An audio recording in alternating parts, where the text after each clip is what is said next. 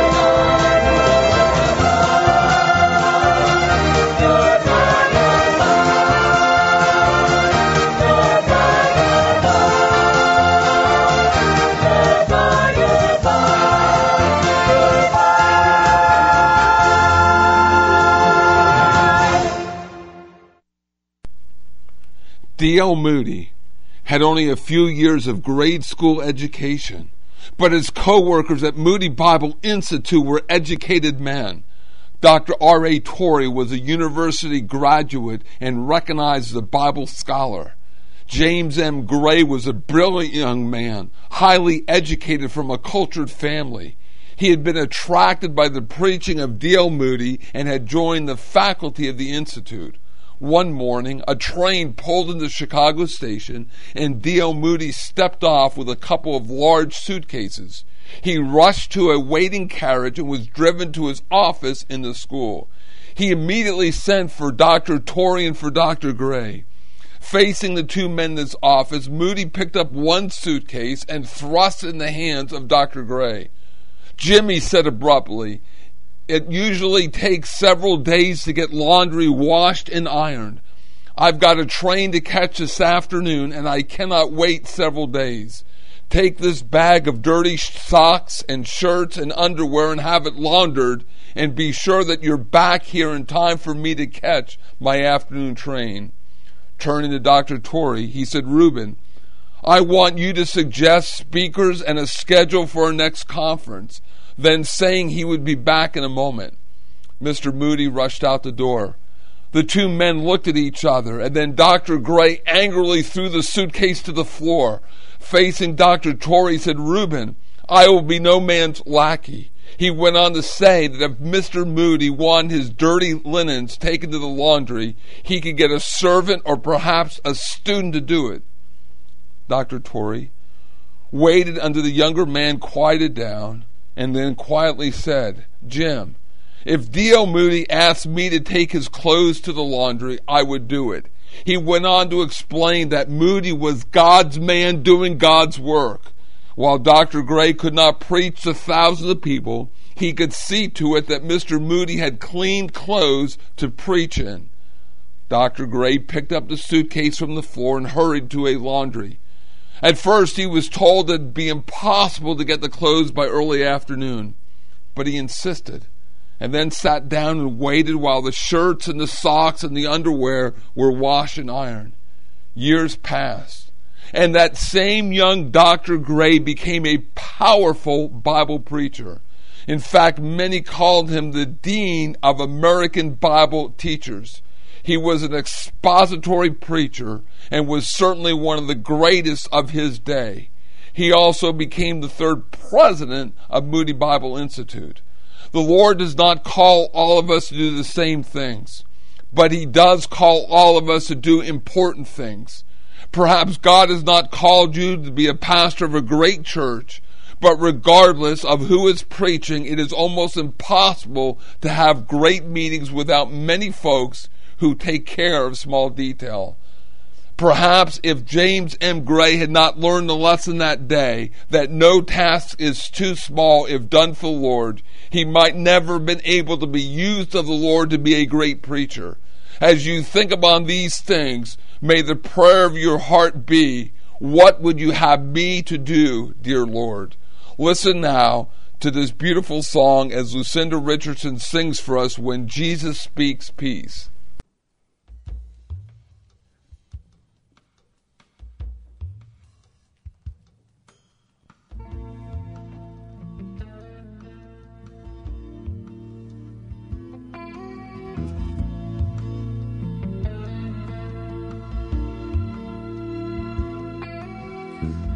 Oftentimes I've wondered, even in my darkest hour, what His faithful ears to hearken to my needs and my desires. Then I hear His voice so tender, speaking softly in my ear. I kneel down and pray in my secret place, and I know He will hear. He is always near. When He speaks peace, the raging storms must die. New hope becomes new life. When He whispers, everything will be alright. When He speaks peace, the dark night slips away like the breaking of the day. When Jesus speaks peace.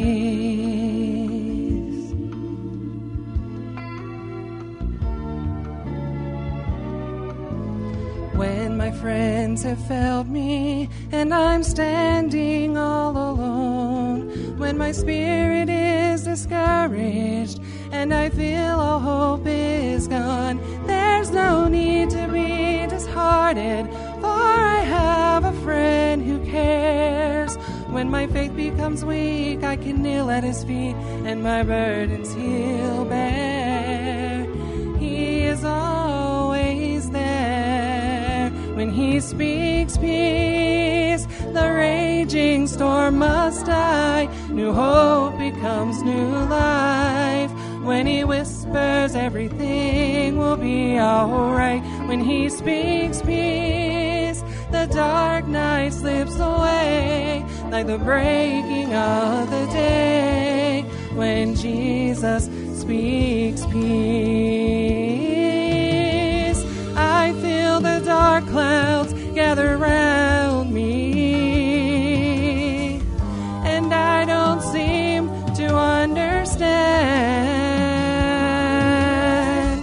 Then I feel his presence go before me, and I know he's holding to my hand. When Jesus speaks peace, the raging storm must die. New hope becomes new life. When he whispers, everything will be alright. When he speaks peace, the dark night slips away like the breaking of the day. When Jesus speaks peace, wonderful peace. When Jesus speaks peace, the dark night slips away. When Jesus speaks peace.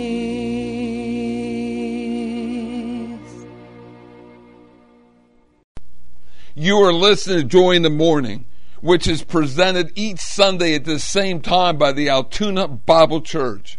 We begin with our Sunday school hour at nine thirty. Then at ten forty-five, we all gather in the main auditorium for our morning worship service. We invite you to listen or watch our church services. Our services are on Facebook at Sunday at eleven o'clock and seven p.m. and Wednesday night at seven fifteen p.m. We invite you to visit our website at w w w dot altoona bible dot org. Also, we're on the Johnstown and Altoona Access Channels nine and fourteen. And there are services available on the local radio stations on Sunday at eleven o'clock, twelve noon, and seven p.m.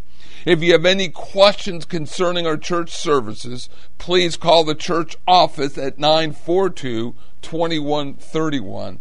Listen now as Danielle Peck plays for us on the piano this wonderful song, Shout to the North.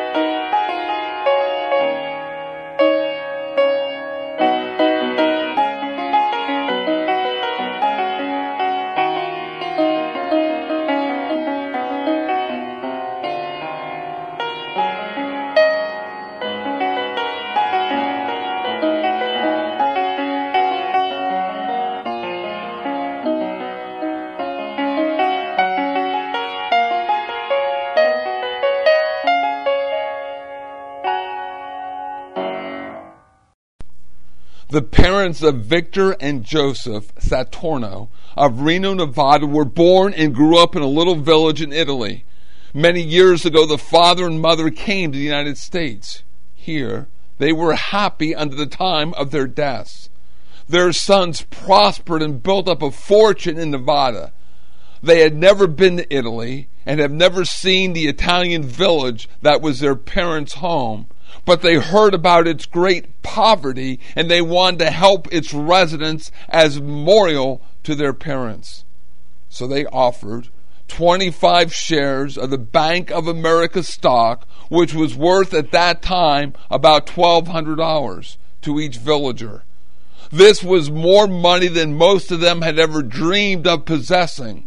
All of the two hundred eighty-four residents of that mountain village accepted the proffered gift with delight, except three members of one family by the name of Cassinelli. One member, a fifty-seven-year-old daughter, said, "Nobody in this world gives away money without asking something in exchange." Another member, a fifty-three-year-old son, remarked, "Mother says, never put your signature on anything and it will keep you out of trouble." The eighty-one-year-old mother, sitting in a corner of a large dirt-floor single room of the unpainted house, expressed her fear that it would enable the authorities to evict her from the village and put her in an old folks' home if she accepted the gift. Four times in fifteen days, the bank representatives climbed the mile-long trail to this village in the mountains to make their offer just one more time. Four times they trudged back to their office, shaking their heads at their failure to give seventy-five shares of the free bank stock to this family. Before you shake your head and wonder whatever is the matter with those three people, we would like to ask you if you have accepted an infinitely better offer. This is the offer. For the wages of sin is death, and you are a sinner, but the gift of God is eternal life through Jesus Christ our Lord.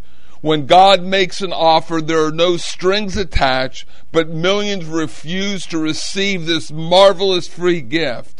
Those three villages were foolish, but not nearly as foolish as you who refuse God's greatest gift, eternal life.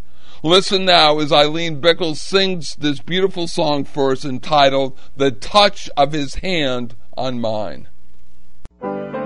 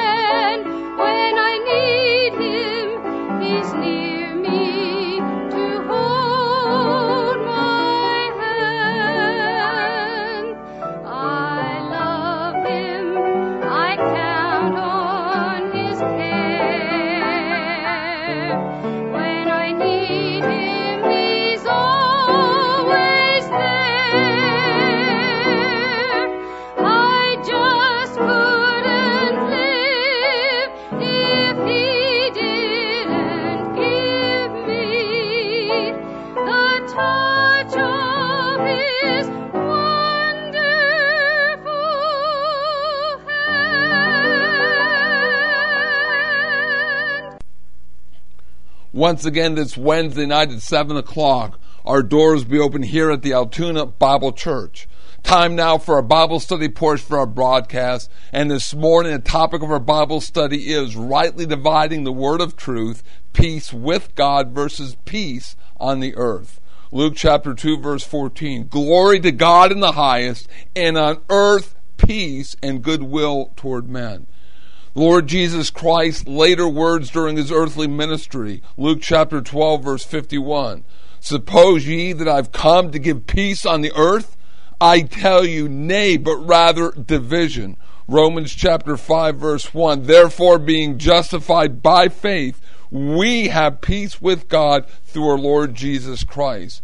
How can you reconcile the words of peace on earth, Luke two fourteen, with peace with God, Romans five one?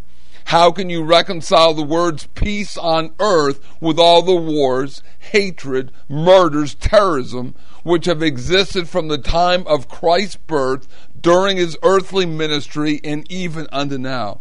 How can you reconcile the words of peace on earth, Luke two fourteen, with the words said by the Lord Jesus Christ, I came not to send peace, but a sword, Matthew chapter ten, verses thirty-five and thirty-six, and Luke chapter twelve, verse fifty-one. What did the heavenly host mean by proclaiming peace on earth? Was their message wrong? Do these Bible verses contradict each other? Is the Bible wrong? Absolutely not. Peace on earth is not peace with God, nor is the peace of God. What did the multitude of the heavenly host mean by the words peace on earth? What was meant by the words of the Lord Jesus Christ during his earthly ministry when he said he came not to bring peace, but division? And of course, we need to follow the word of God, Second Timothy two fifteen. And I trust that you, as you're following along, that you have your Bibles open or reading these Bible verses. So read Second Timothy two fifteen, study to show thyself approved unto God, a workman that needeth not to be ashamed, rightly dividing the words of truth. The words of the Lord Jesus Christ bring division and not peace. It is not a contradiction to the words of the heavenly host.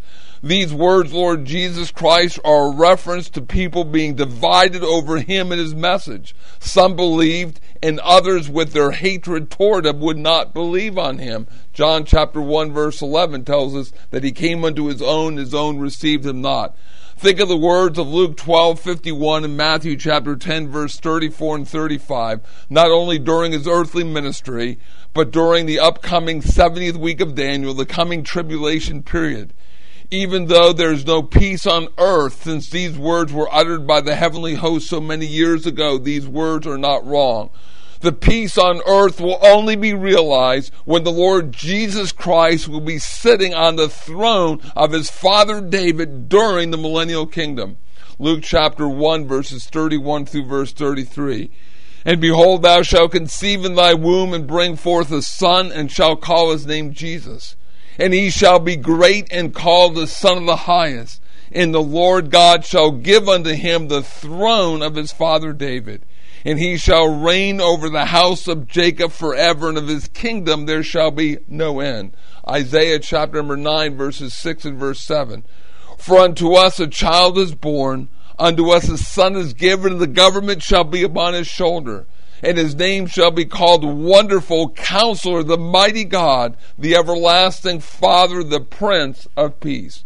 Of the increase of his government and peace there shall be no end, and upon the throne of David, and upon his kingdom to order it, to establish it with judgment and with justice from henceforth, even forever. The zeal of the Lord of hosts will perform this. And if you read over in Isaiah chapter two, verse number four, during the kingdom there will be no wars. The kingdom was offered to Israel by God through the apostle Peter, Acts three seventeen to verse twenty-six. If Israel had repented and believed their gospel message, which included baptism for salvation, Acts two thirty-eight and Mark sixteen fifteen and sixteen. And I must emphasize, that is not our gospel today. The seventieth week of Daniel, the tribulation period, would have come. following the seventieth week of Daniel, the thousand-year kingdom with Christ ruling over the world would have been fulfilled. And during the kingdom there will be no wars, and there will be peace on earth. Read Isaiah nine, six, and seven, and Isaiah two, four. However, God had a mystery, a secret, never revealed until it was revealed to the Apostle Paul. And in the dispensation of grace, God has blinded and set aside Israel with her program and her promises. The millennial kingdom waits a future literal fulfillment. We here at the Altoona Bible Church believe in the literal interpretation and the literal fulfillment of the Word of God. We are premillennialists. The Lord Jesus Christ will return at His second coming to set up His kingdom. It will be a literal return. It will be a literal kingdom. And the words of the heavenly host will absolutely be fulfilled.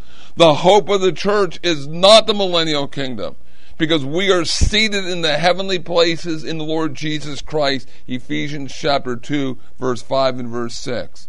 And next week we're going to continue this study. We'll talk about peace with God and the peace of God, but those are different than peace on earth. So if someone says, well, why has there been no peace on earth? Because it's not being fulfilled and will not be fulfilled until the millennial kingdom reign of the Lord Jesus Christ.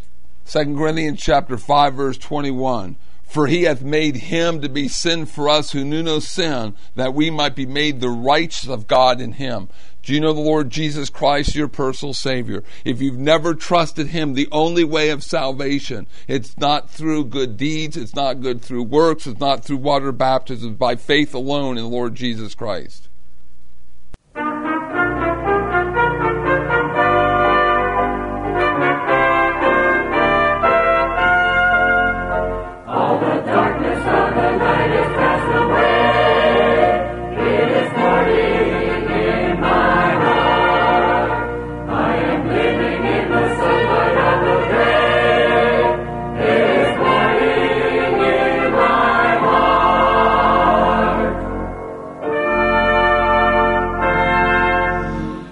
Been listening to Joy in the Morning from the Altoona Bible Church. We trust that you've received real spiritual blessing from this broadcast. It is our prayerful desire that you know the Lord Jesus Christ is your personal Savior. So until we meet again by radio, this is Pastor Stuart McClellan wishing you God's best for now and for eternity.